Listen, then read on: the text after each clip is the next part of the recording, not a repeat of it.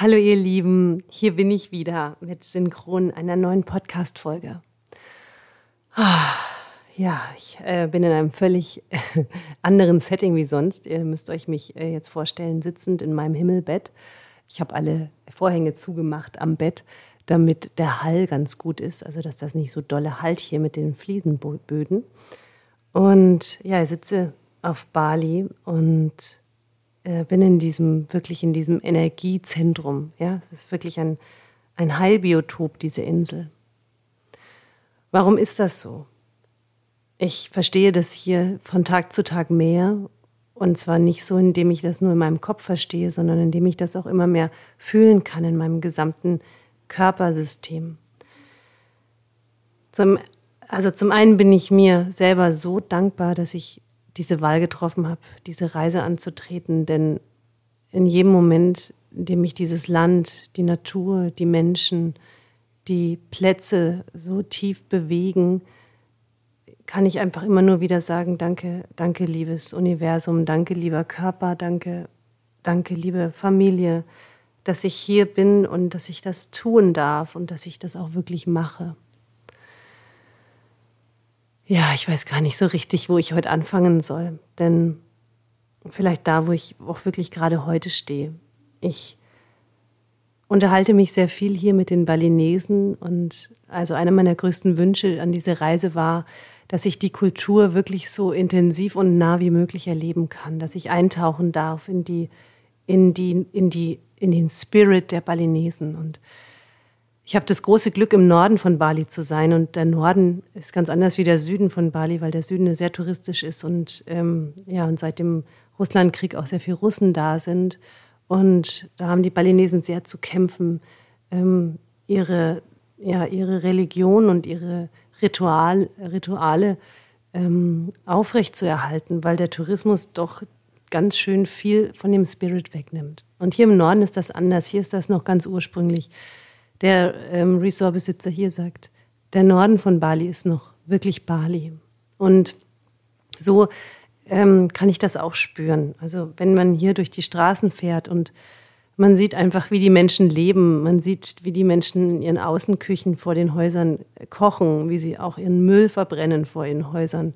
Also wo man einfach, das ist natürlich jetzt nichts Positives, aber man sieht einfach, dass die Menschen so ursprünglich sind hier und wenn man eintaucht in die Tempel. Ich bin jetzt schon in so vielen Tempeln hier gewesen und darf an diesen Zeremonien teilhaben und auch teilnehmen und verstehe das immer mehr und immer genauer, warum sie so viel beten und ähm, wie wirklich auch inneres Glück funktioniert. Denn diese Menschen haben im Außen wirklich wenig, sehr, sehr, sehr, sehr wenig, erschreckend wenig und sind aber in so einer inneren Fülle und Dankbarkeit und Anmut. Ich finde die Frauen hier so unsagbar schön. Sie haben so eine Reinheit und so volle, pralle Lippen. Das ist einfach so, wenn sie sprechen, wenn man ihnen so beim Sprechen zusieht, es ist so ein, ja, so eine Fülle einfach um sie herum und in ihnen. Und gleichzeitig weiß ich und wissen wir alle, dass sie einfach ganz, ganz einen geringen Lebensstandard haben im Vergleich zu uns Westlern. Und so in diesen Tempelzeremonien, da geht es ganz viel darum, die Götter anzubeten. Und es geht nicht darum, die Götter im Außen anzubeten, sondern auch die göttliche Energie in uns selbst zu kultivieren. Und so die drei Hauptgötter, die die Balinesen im Hinduismus hier anbeten, das ist Vishnu, Brahma und Shiva. Und ich habe so, eine, so, eine, so ein Clearing und ein Blessing als Ritual hier mitgemacht am Meer, der, bei dem ich mit ganz vielen Blüten übergossen wurde. Das war auch so heilig, dieser Moment, so geehrt zu werden in meinem eigenen Körper. Ich sage ja auch immer, unser Körper ist unser Tempel, darin wohnen wir. Und das war so spürbar für mich, dass so mein, mein Körpertempel so geehrt wurde mit der Fülle dieser Pflanzen hier, mit den Frangipanis und mit den ähm, Hibiskusblüten und den Bougavillen. Und es ist so eine Fülle an Blüten hier. Und heute habe ich aus einer Kokosnuss getrunken und Dragonfruit gegessen. Es ist so eine total pinke Frucht, die an Farbe überhaupt nicht zu überbieten ist. Und dann habe ich noch so eine andere Frucht gegessen, ich weiß gar nicht, wie die heißt. Es ist, äh, die muss man mit den Fingern auf knacken und dann sind lauter so kleine weiße Teile da drin, die sehen aus wie Litchis und schmecken unsagbar lecker. Aber es schmeckt ganz anders wie Litchi. Ich kann gar nicht sagen, nach was. Es ist so eine Mischung aus Apfel und Birne und Pfirsich und Ananas. Es ist irgendwie alles und dann doch wieder irgendwie ganz anders. Ja, und ähm, also diese drei Götter, die die Balinesen anbieten, also Vishnu, Brahma und Shiva, die haben drei Eigenschaften, die es unbedingt gilt, in uns selbst zu kultivieren. Und ähm, ja, der eine ist der Zerstörer, der andere ist der Erhalter und der dritte ist der Schöpfergeist. Und ich finde das so schön, ähm, wenn man das nochmal so auch ein bisschen zu sich selbst nimmt. Also wenn wir immer wieder bereit sind, in uns das zu zerstören und auch um uns das zu zerstören, was alt ist und was, wir, was uns nicht mehr dient und wo wir wirklich sagen, ich will diese Dynamik beispielsweise mit meinem Partner, meiner Partnerin nicht mehr haben oder ich will ähm, XYZ, das darf aufhören, dass wir bereit sind, das wirklich kurz und klein zu machen, dass wir bereit sind, alles zu zerstören, um alles empfangen zu können, wovon wir uns mehr wünschen. Ja, das ist, das ist so dieser, dieser Energiespirit des einen Gottes. Und dann gibt es den nächsten, der für den Schöpfergeist steht, für die Schöpfung, für die Kreationskraft, für die, für die erschaffende Kraft, für das Göttliche, das immer wieder anbindet. Und dann gibt es dann noch den Erhaltergott, der, der das erhält, was sich bewährt hat, das, was uns was wert ist, dass wir das erhalten. Und dieser Tanz, diese Trinität, wie das im Hinduismus heißt, das ist der Tanz, den wir auch immer wieder in uns selbst tanzen dürfen. Also bereit zu sein, zu zerstören, bereit zu sein, zu erhalten und bereit zu sein, neu zu machen, zu, zu schöpfen.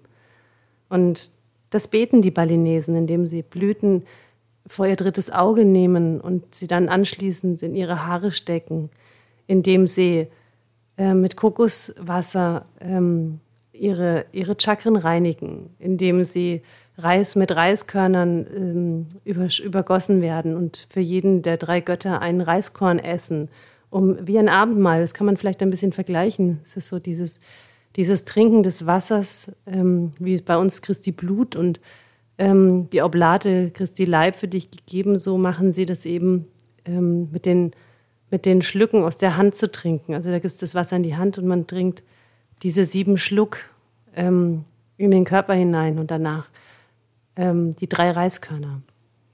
Und es geht eben um Brahma, Vishnu und Shiva.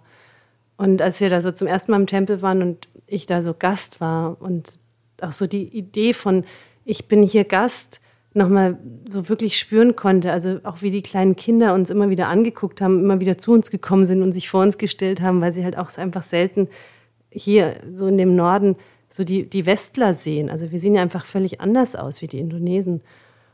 Und so das auch, also sich anschauen zu lassen und ähm, auch so den Raum zu halten, dass so diese Andersartigkeit da sein darf und ich voller Dankbarkeit da sitze und, ähm, und teilhaben darf an, an deren Religion, an deren Hingabe ans Leben und die Idee von Karma und Wiedergeburt.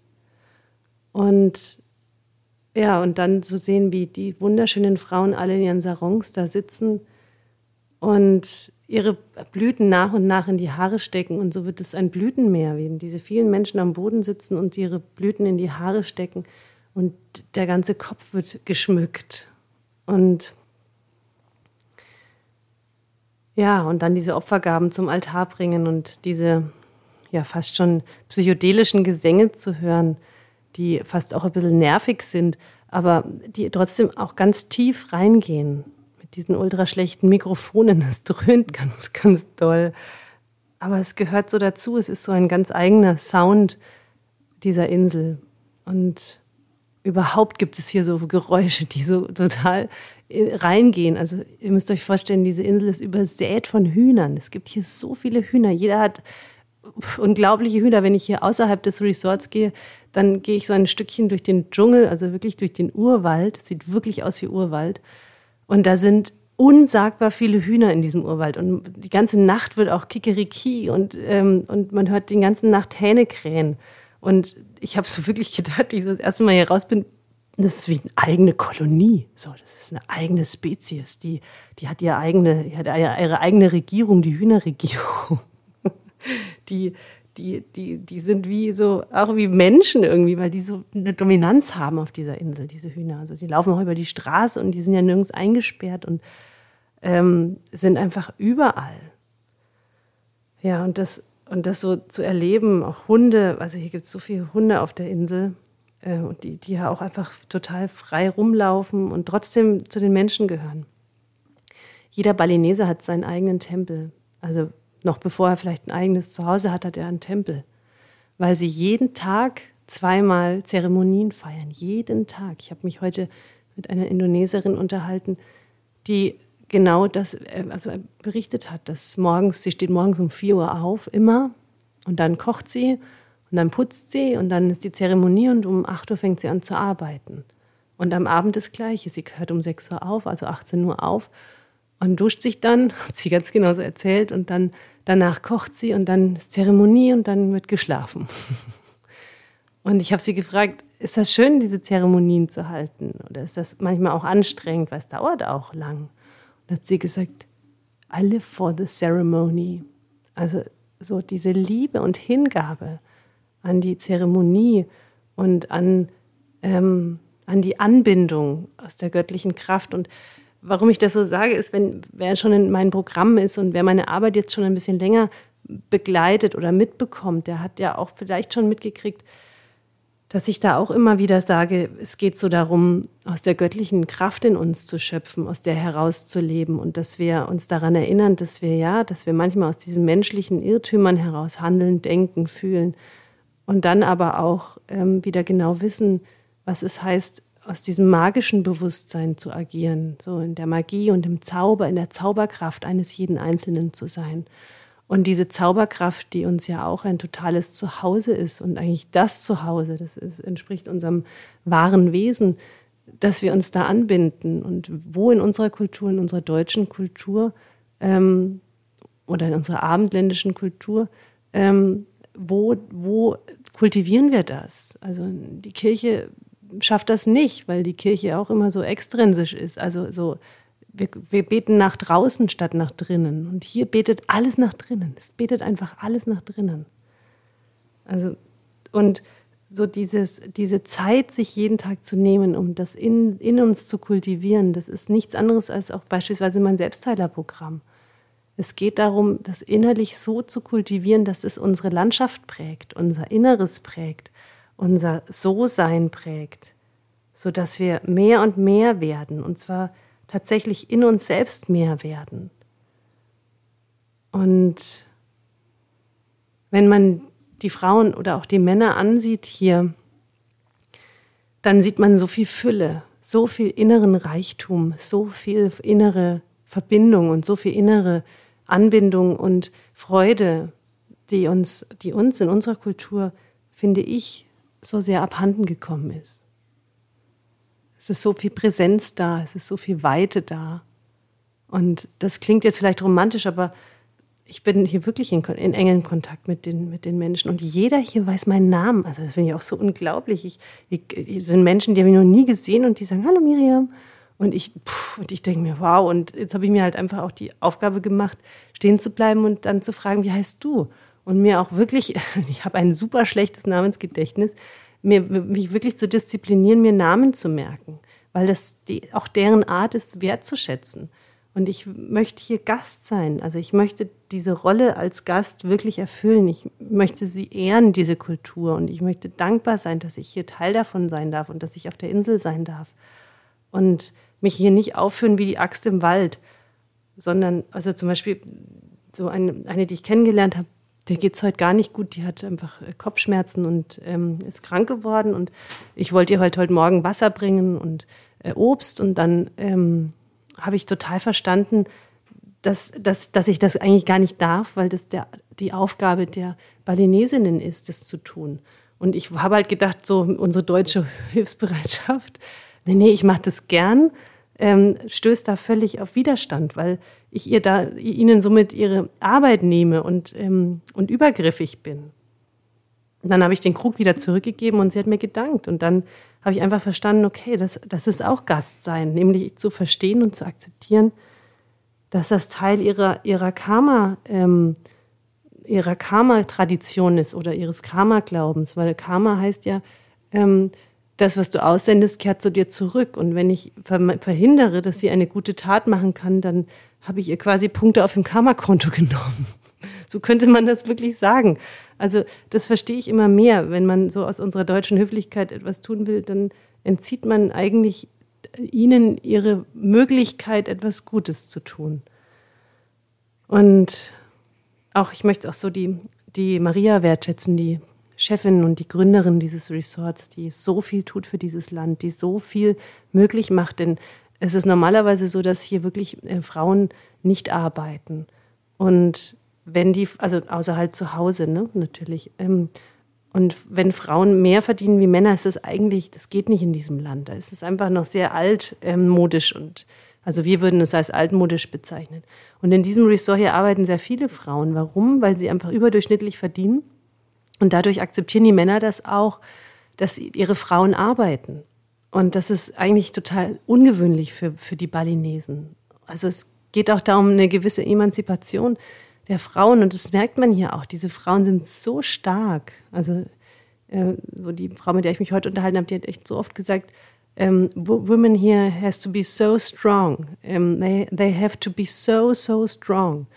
Um, und, und das merkt man auch. Also auch wenn man massiert wird von diesen Frauen, die haben so eine Kraft in den Händen. Die sind so kraftvoll, diese Hände. Und gleichzeitig hat, hat das so eine Zartheit. Und ich glaube, das ist auch das, was mich wirklich in der Tiefe so sehr berührt. Das ist, das ist dieses, diese Insel hat genau diese zwei Kräfte. Die Zartheit und diese enorme Kraft.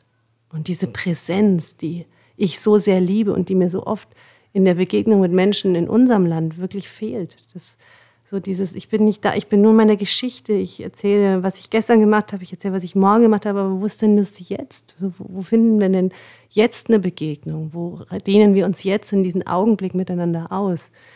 Und hier in meiner, in meiner Wahrnehmung gibt es weder die Vergangenheit noch das Morgen in diesen Begegnungen. Hier gibt es immer nur diesen Jetzt-Moment. So, alle sind da.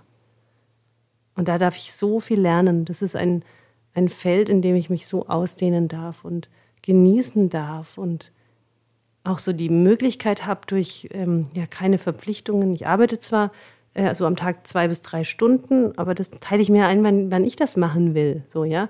Und den Rest des Tages da frage ich mich einfach immer wieder so, was, was möchte ich jetzt machen? Wonach ist mir jetzt? Und am einen Morgen ist es mir um 5 Uhr aufzustehen und zu warten, bis die Sonne aufgeht. Und am nächsten Morgen ist es mir danach ins Meer zu gehen, zu schwimmen und danach in den Pool zu gehen. Und am übernächsten Morgen ist es mir danach früh um, früh um sechs einen Film anzugucken äh, und um acht zum Frühstück zu gehen. Versteht ihr? So diese, diese Freiheit, sich auch wirklich in die Hände zu nehmen und zu sagen, so wie möchte ich es haben? Was möchte ich jetzt tun? Was ist jetzt dran? Und das liebe ich so sehr an dieser Zeit, die ich mir jetzt hier nehme, so für mich und, ähm, und meine Ausdehnung für meinen Körper und auch meine eigene äh, spirituelle Entwicklung, wenn man so will. So, und das kann nur passieren, wenn mein Nervensystem sich beruhigt. Und, und so, mein Nervensystem beruhigt sich am allermeisten, wenn ich den inneren Impulsen folge. Heute hatte ich eine super spannende Erfahrung. Ich habe nämlich heute Stuff Yoga unterrichtet, also Yoga für die Angestellten hier. Und also mein Englisch ist echt nicht so prickelnd. Und dann vor allem auch nicht die ganzen ähm, Körperteile und so. Also das war echt äh, für mich eine riesen Challenge. Und, und mein Yoga, wer das kennt, der weiß, dass bei mir ganz viel, Spr also Sprache ist da enorm wichtig, weil ich mit inneren Bildern arbeite und weil das so viel hilfreicher ist, wenn man Bilder hat, während man sich bewegt. Also warum macht man das und wo, warum und wie wirkt das?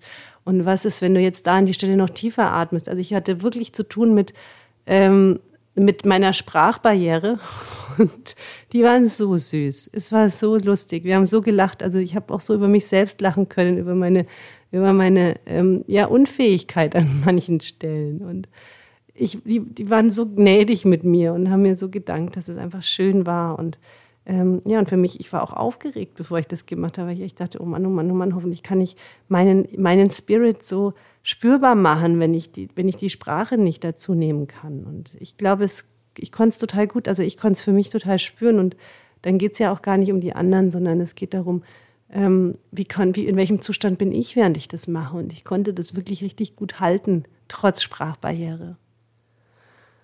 Ah, ja, das ist heute irgendwie eine ganz andere Folge, aber es ist auch ganz anders hier. Und das ist eben auch Leben. Und synchron, mein Podcast heißt eben auch, mit dem zu sein, mit dem ich, was mit dem zu sein, was eben jetzt gerade ist.